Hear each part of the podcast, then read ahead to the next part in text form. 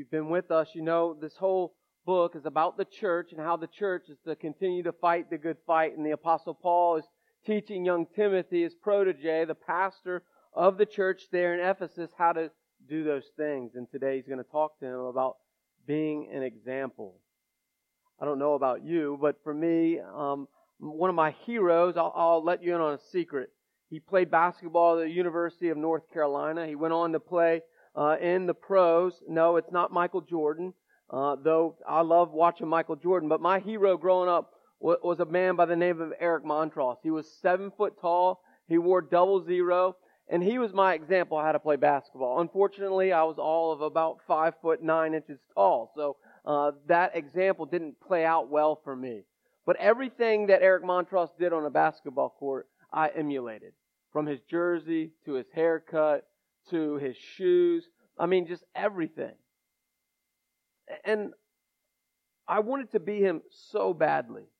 I was willing to lose myself uh, to be him. I looked ridiculous. I had a, a haircut that was just horrendous. But man, I was gonna. I went to the barber in high school every two weeks to make sure my hair looked just like his. Uh, and my parents were like, "Why are you spending all that money?" I was like, "Because I want to be Eric Montross." Uh, as you see, I never grew to be seven feet tall. I never went on to play college basketball or the pros.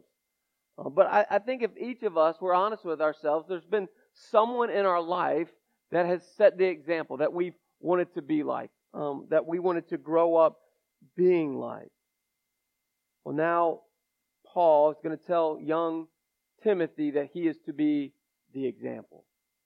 That he is to set the example for people within the church and outside the church. He's going to tell them how to do this in three ways. He's going to tell young Timothy to be the example in his living, to be his example in his ministry, and to be his exam- to be the example in his perseverance. And so I believe that this book is written to young Timothy, to a pastor, and so the letter is to a pastor, but I believe the principles that we see throughout that's scary. I don't like thunder. So I was like, is it thunder or something's wrong with the microphone? We'll go with thunder. I, be, I believe that this text is written to a young pastor, but I believe this text is written to every believer in the room. So my hope is that you wouldn't read this passage and say, well, I'm never going to be a pastor. I'm never, uh, this passage and say I'm going to be a pastor. But that you would read this text, we'd study this text and say, how can I apply this if I'm a believer today to my life? How can I be an example to a world in the way I live? How can I, in my ministry, because all of us are called to ministry. If you're a believer, you're called to ministry. And then how can I set the example in my perseverance? So let's look at the first one together. To be an example in his living or in our living, the apostle Paul writes this Command and teach these things in verse 11. What are these things that young Timothy is to both command and to teach? It's what he just talked about, what we talked about last week. These things are how he is to fight the good fight to protect the church from false doctrines. Remember, he, we looked at uh, two weeks ago that some of the false doctrines were what they were eating and how they weren't to be marry. And so there's all this false theology that was going on in the church. And then last week he said, hey, you were to be a good servant. You were to live a life of godliness. And this is what it looks like to live a life of godliness. Now he's saying to Timothy, hey, now you set the example. You teach the church how to fight the good fight in their, in their um, lives. And he tells them, there's five things, young Timothy, that you must fight the good fight. And you must set the example. These five things are found in verse 12. Let no one despise you because of your youth. just as a sidebar, that word youth means uh, that young Timothy, many people come to this passage and think that Timothy was a teenager. That's not the case. Timothy was about 30 uh, to 35 years old.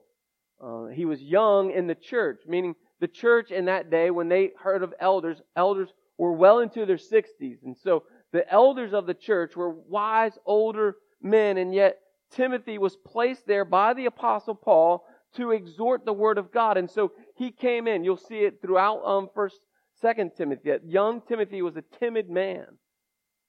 Uh, in his timidity, he had stomach issues. He had fear. And so Paul is giving young Timothy an exhortation. Don't let anyone in the church look down on you because you are young, but be, have boldness as you teach these things. And as you live your life, live with boldness. Set the example, he tells him. And so he says, these five things you are to be an example.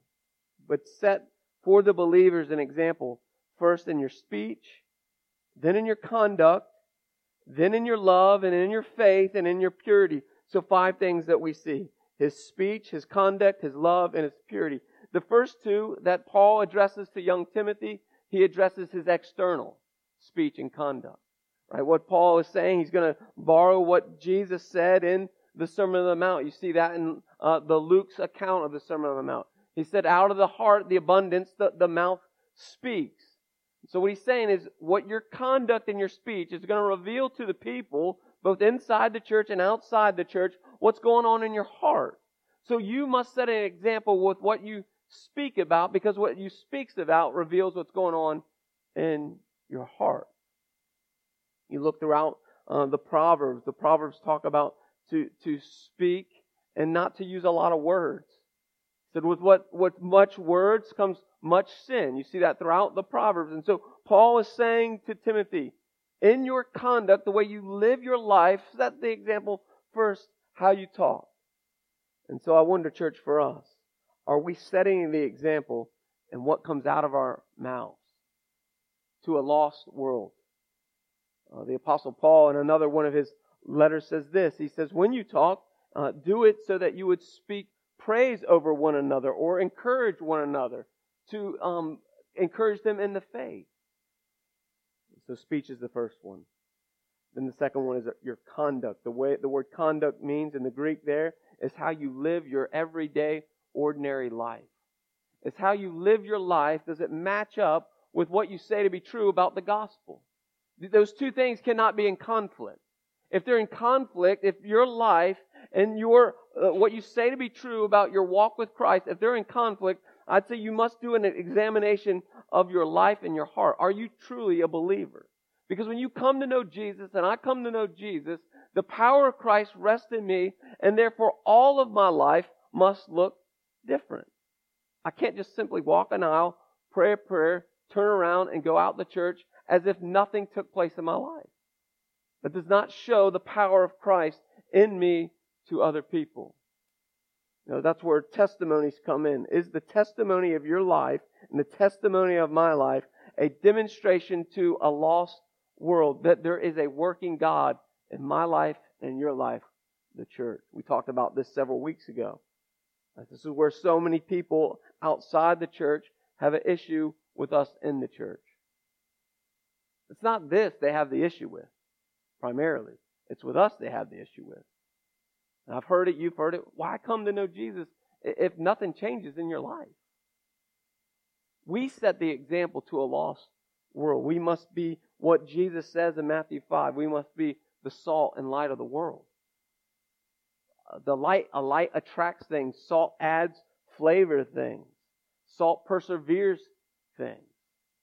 Preserve things. And so is our conduct a demonstration to the world and to people around us that Christ has done something in us. So those are the first two external things. The next two, how the next three, how we are to set an example in our living are these three words. Love, faith, and purity. He says, set an example in your speech and in your conduct, and now he goes into the heart. Has your heart been changed? And so the first word he uses is the word love. The Christian love ought to be look totally different than the love of the world. Christian love ought to look self-sacrificing. What does Jesus say? Jesus himself says this, that we are to love each other. We are to lay down our lives for each other as the church. Do we, church, have a, a sacrificial love for one another and for the world? Or are we selfish? Is it all about me? Is it all about us? Or do we live with self sacrifice? The next one, he says this, and, and our way or we are to live is through is through our faith. Now that word faith is not talking about our saving faith. That word faith in the Greek has everything to do with our faithfulness to our call. Are we faithful into the things God has called us to? Do, do we see the love of Christ in us and do we live faithfully to what God has called us to? And that's what he's saying. Do we live faithful lives to a world around us? And the next and last one is purity. The Greek word has everything to do with sexual purity, but it also has to do with moral purity. So both in our lives and our sexual lives, are they pure lives? Do we live pure lives before a lost world? What does Jesus say in the uh, Sermon on the Mount? He says, uh, if you've ever lusted after a woman, you've already committed adultery. He's talking about the heart. Not just talking about the external, he's talking about the heart. Has there been a heart change in us? And has our morals been changed? Do we have a purity about us? So that's how we are to set an example by our speech, our conduct, our love, our faith, and our purity. So I'd ask the question for us, church, this morning. How are we doing in those five things? How are you doing in those five things? And how am I doing in those five things? The next thing he says is this that we must set an example in our ministry. He says this in verse 13 through 15. Until I come, Paul is saying to Timothy, I'm coming back to the church of Ephesus, but until I come, until I resume some of my duties, this is what you are to do. You are to devote yourselves to three things.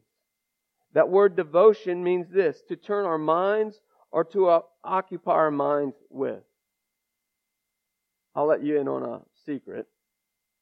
Um, not too long ago, uh, not as much now, but not too long ago, I uh, I love playing Candy Crush. Anyone else in here? I mean, I'm just being honest. The, the new one out uh, right now is another game I, I play quite often. But I knew I was devoting myself to Candy Crush when my mind began, when I was sleeping, I began to have dreams about how I could be a level in Candy Crush. And I thought, that is a problem. That, I've devoted myself to Candy Crush too much because my mind, even when I was sleeping and resting, was thinking about Candy Crush. I, am I the only one? I guess I am. No one else is going to be honest. And the, the new one right now, I, I haven't got there yet. It's Toon Blast. That's another one. Those, those things, I will devote myself to those things. I had to finally erase Candy Crush. I was like, I, it's a problem. And I'm dreaming about it, so I deleted it off my phone. I've not played since. Uh, I might have to do that. Jenny says I might have to do that with uh, Toon Blast too. But I, have devoted myself to those things. And, and I wonder, I know that's a silly example. What are some other things in our lives that we've devoted ourselves to that when we're not doing anything that our mind is thinking about? That, that's what the apostle Paul is saying to Timothy. Devote yourselves to these things that even while you're not thinking about these things, you're thinking about these things. Has it become all consuming to us? So he says these things. We must devote ourselves to these things. The first one is to the public reading of God's Word. If you've ever wondered why, why do we here at this church all stand for the reading of God's Word before I preach? That, that's because it's biblical, it's scriptural. That's not just because we want to add that to our service. We want to be a very biblically minded church. And God's Word says for us to come together and to devote ourselves to the reading of God's Word together. So when we ask you to stand before the preaching, we do that because God's Word commands us to do that. It's not just so that you'll know the verse I'm covering, it's so that your heart will know the verse that I'm covering. How do we know this to be true? It's been an old, old, old tradition in the church. It's been an old, old command in the church. And we see that all the way back in Nehemiah chapter 8. In Nehemiah chapter 8, several years ago, I taught through the book of Nehemiah. What Nehemiah did and the, the prophet Ezra did, he called all the people that were in exile to come and for a, a whole afternoon, from the time the sun rose to lunchtime, they stood and read the entire uh, Pentateuch together. Uh, you, you think I am long winded.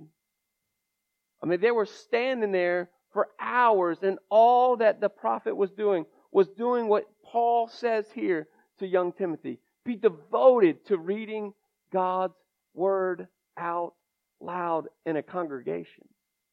If all that we did was come and read God's word, that ought to be enough for us. But he doesn't stop there. He doesn't say just devote yourselves to the, to the reading of God's word. He then gives them a few other things. The next one he says is to the exhortation. Give yourself to the public reading of God's word and to the exhortation of God's word. What does exhortation mean? The word exhortation means that we ought to use God's word to challenge other people with. When I'm exhorting God's word, I don't want to just read God's word to you, but I want to exhort God's word to you that this word would challenge you to go back and that your conduct, your speech, your love, your purity will be changed not because of my exhortation, but because of the exhortation of God's word. And so that's what he's saying to young Timothy. As you exhort God's word and teach it, this will change the hearts of the people in your congregation. So we must be devoted to reading God's word, but I must be uh, devoted to exhorting God's word to you. But here's what's also true. You are called by God to exhort God's word to other people. We see that in the Great Commission. Go and what? Teach. Go and exhort God's word. Go and make disciples. So exhortation ought not to happen just in a pulpit, but exhortation of God's word ought to happen in our everyday, ordinary lives wherever we go. The next one he says that we are not only to read God's word, we're not only to exhort God's word, but we are to teach God's word. The word teach means this that we are to explain God's word. That means I want to be faithful in taking God's word and his text and teach you exactly what it means. That's why here at Palace Chapel, we believe in expository preaching. Meaning, expository preaching means this I will always go verse by verse by verse through a book of the Bible. I, I don't want to hop around God's Word and pick this and pick this and come up with this idea and this topic and this topic because that's not what changes. But God wrote His Word in an order that it ought to be taught in order. Just like when you teach kids, you don't start with uh, division, you start with addition. Same is true for God's Word. We want to start and lead to where God is going. So we must teach the Word of God. You are to teach the Word of God. This is what one writer says Philip Ryken. He's the president of uh, Wheaton Bible College in Chicago. He says this The Bible is to be read, the Bible is to be explained, and ultimately the Bible is to be applied. We must, every week that we come, and we will faithfully do it, we will read God's Word together. I will exhort God's Word to you, and I will explain God's Word to you that it would produce life change in you. I don't want to be the aid. I don't want to be what changes your life. What I want is that this would change your life.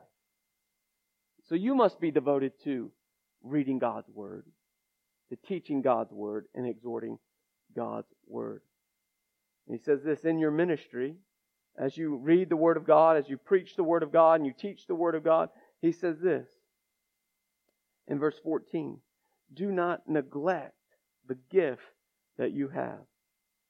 That means do, do not let your gift, and every single person in this room, every believer, has been giving a gift from God. Well, if you'll turn with me to uh, two pl- places, Ephesians chapter 4 is the first place we'll turn.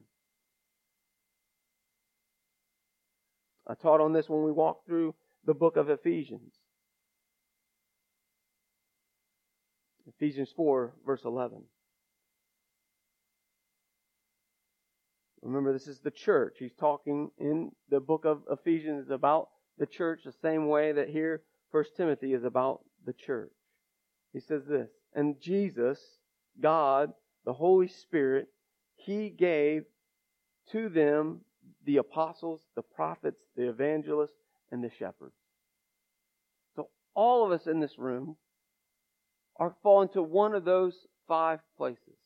You either have the gift of apostleship, you have the gift of being a prophet, you have the gift of an evangelist, you have the gift of being a shepherd, you have the gift of being a teacher. All of us. That covers everyone in this room. Fall into one of those five places. He also says, turn with me to 1 Corinthians chapter 12 verse 28. The apostle Paul writes to the church in Corinth about the gifts of the church.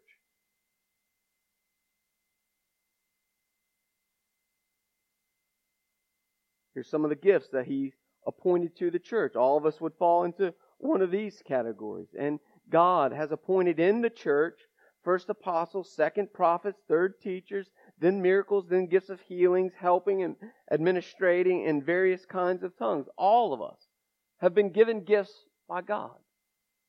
My great fear for us is A, we don't know the gifts God has given to us, or B, we've neglected the gifts that God has given to us. But every one of us in this building this morning, if you're a believer, has been given a gift by God to be used for the edification of the church. And if you're not using your gift, then you're doing all of us in this church a disservice.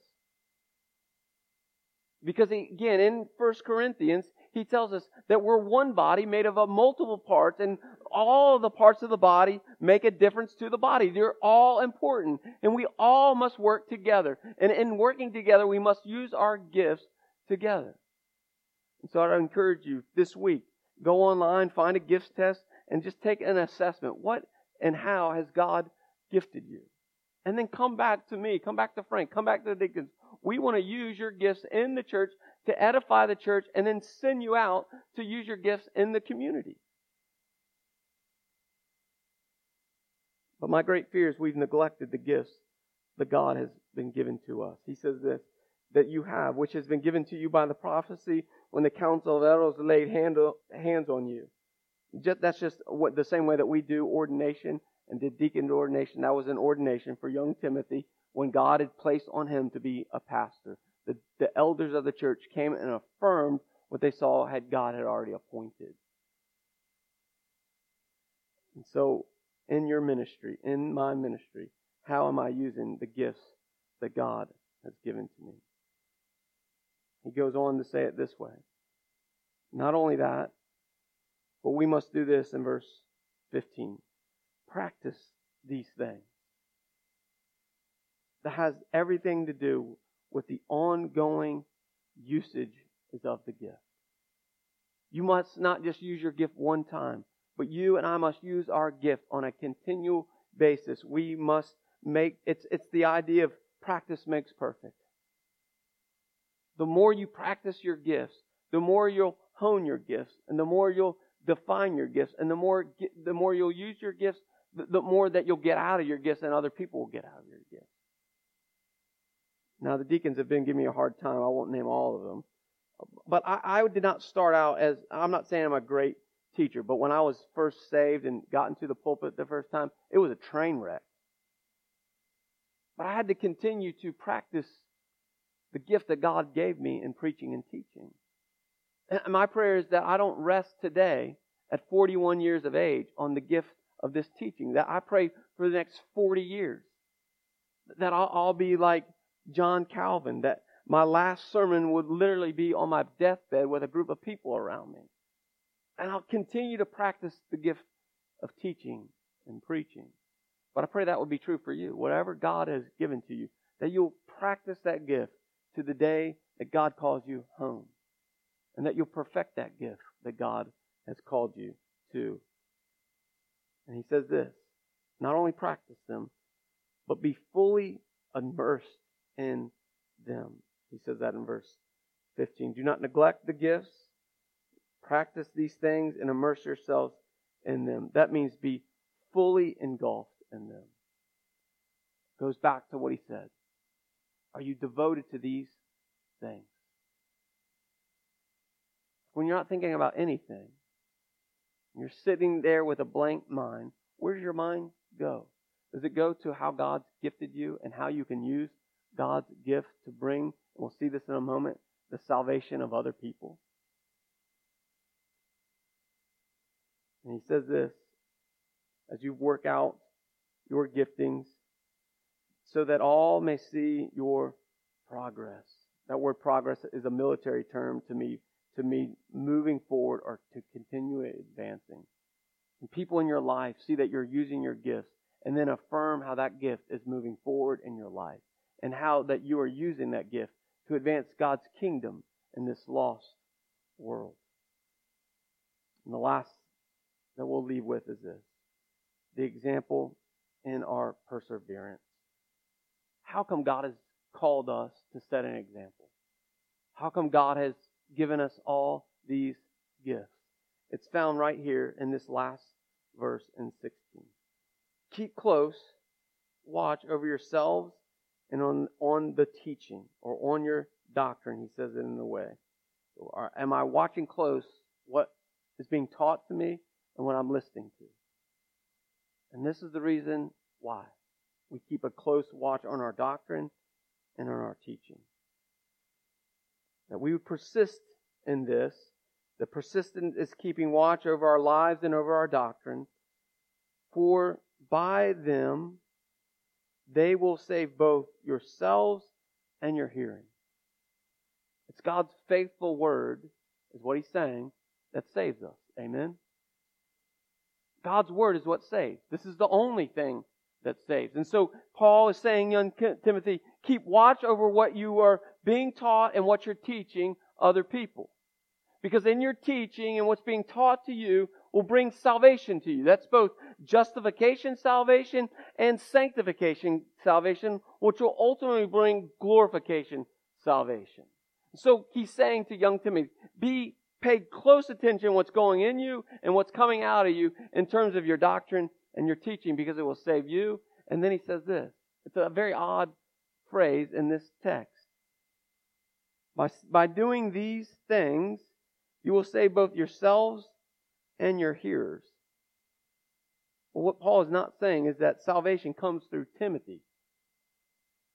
Salvation does not come through man.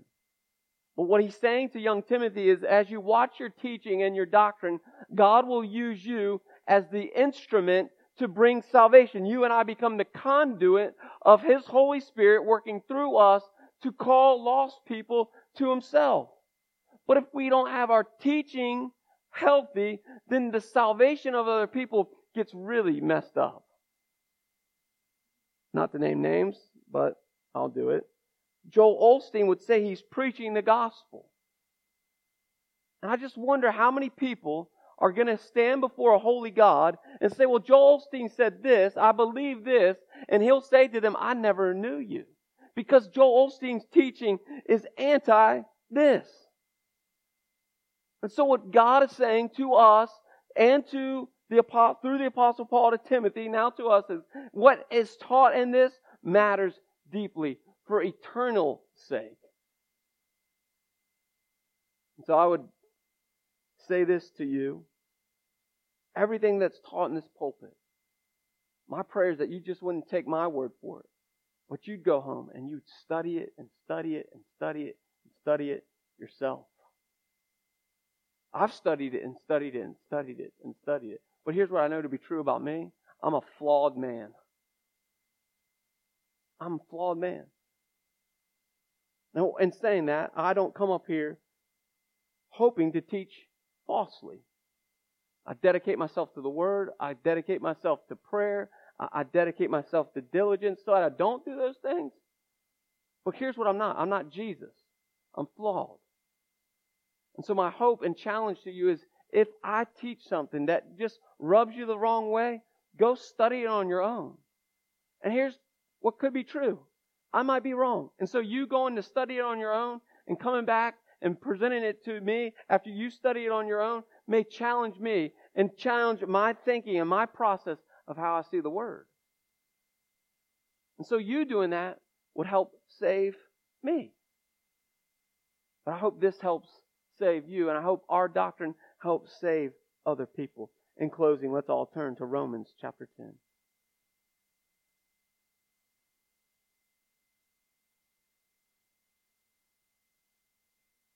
See, our desire here at Palace Chapel, my hope and desire for you as a believer is that people around you would come to know Christ. And that Christ would use you, the conduit, to draw people to himself. Romans 10, 13 through 15. This is what we believe to be true. Verse 13 says this, For everyone who calls on the name of the Lord will be saved. We believe that, amen? And that's our desire, that people will call on the name of the Lord to be saved. Well, then the Apostle Paul in Romans asks the question, How then will they call on him who have they not believed? Like if they're calling him to be saved, then how are they going to call on him?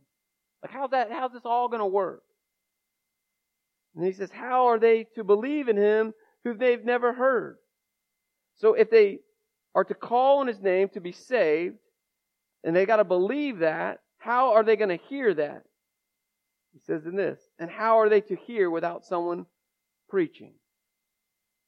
He just told us right there in the text that salvation comes through what? Preaching.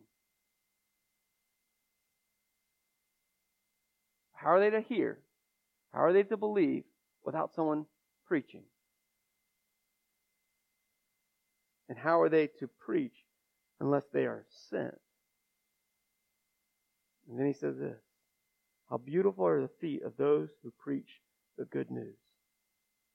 So here's what we believe you must be sent to go preach so that they will hear, so that they will believe, so that they will be saved. Which goes right back to what we're studying in 1 Timothy chapter 4. So that people will be saved by what? The preaching of God's word. And here's what I know to be true.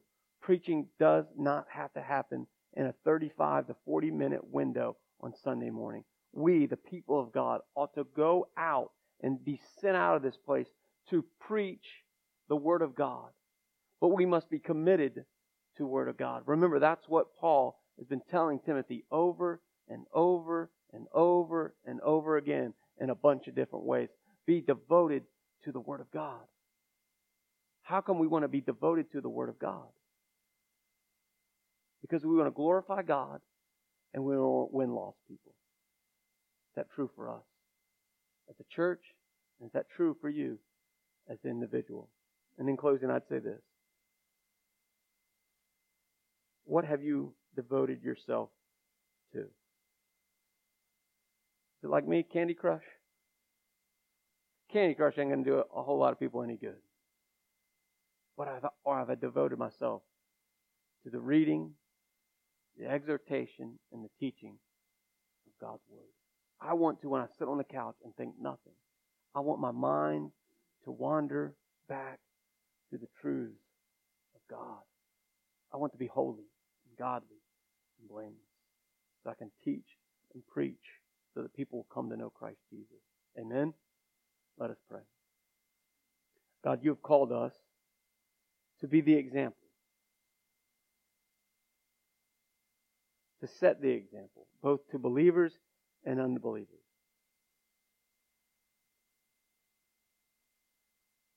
But God,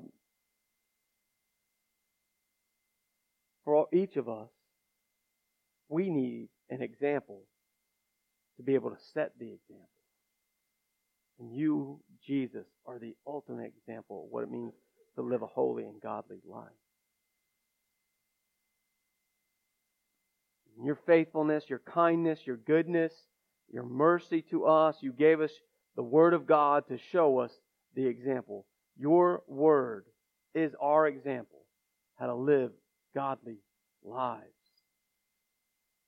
And there's so many distractions in this world that will draw our attention away from you, will draw our thoughts away from your word, but I pray that you would give us perseverance to stay the course and stay in your word.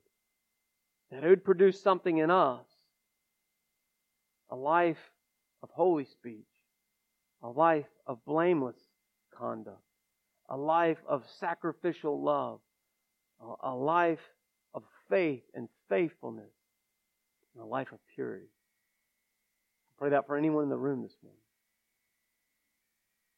Wherever we're at in our journey with you, that we see you as the ultimate example and we live our lives according to your example.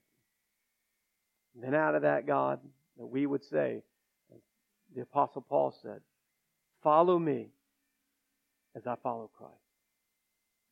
The question has to be in my life and the lives of everyone in here, am I following you? I surrender my will and my life over to your care, God. And I pray if there's anyone in here this morning that does not know you as Lord and Savior of your, their lives, that this morning will be the morning that you would draw them to yourself and they'd see you as the ultimate example, how to live life and life to the full. That's the promise you've given to us. So lead us this morning, guide us. Thank you for the ultimate example in your Son Jesus. Pray this in the sweet name of Jesus Christ, our risen Savior. Amen. Now to him who is able to do far more abundantly than all that we ask or think, according to the power at work within us, to him be glory in the church and in Christ Jesus through all generations, forever and ever. Amen.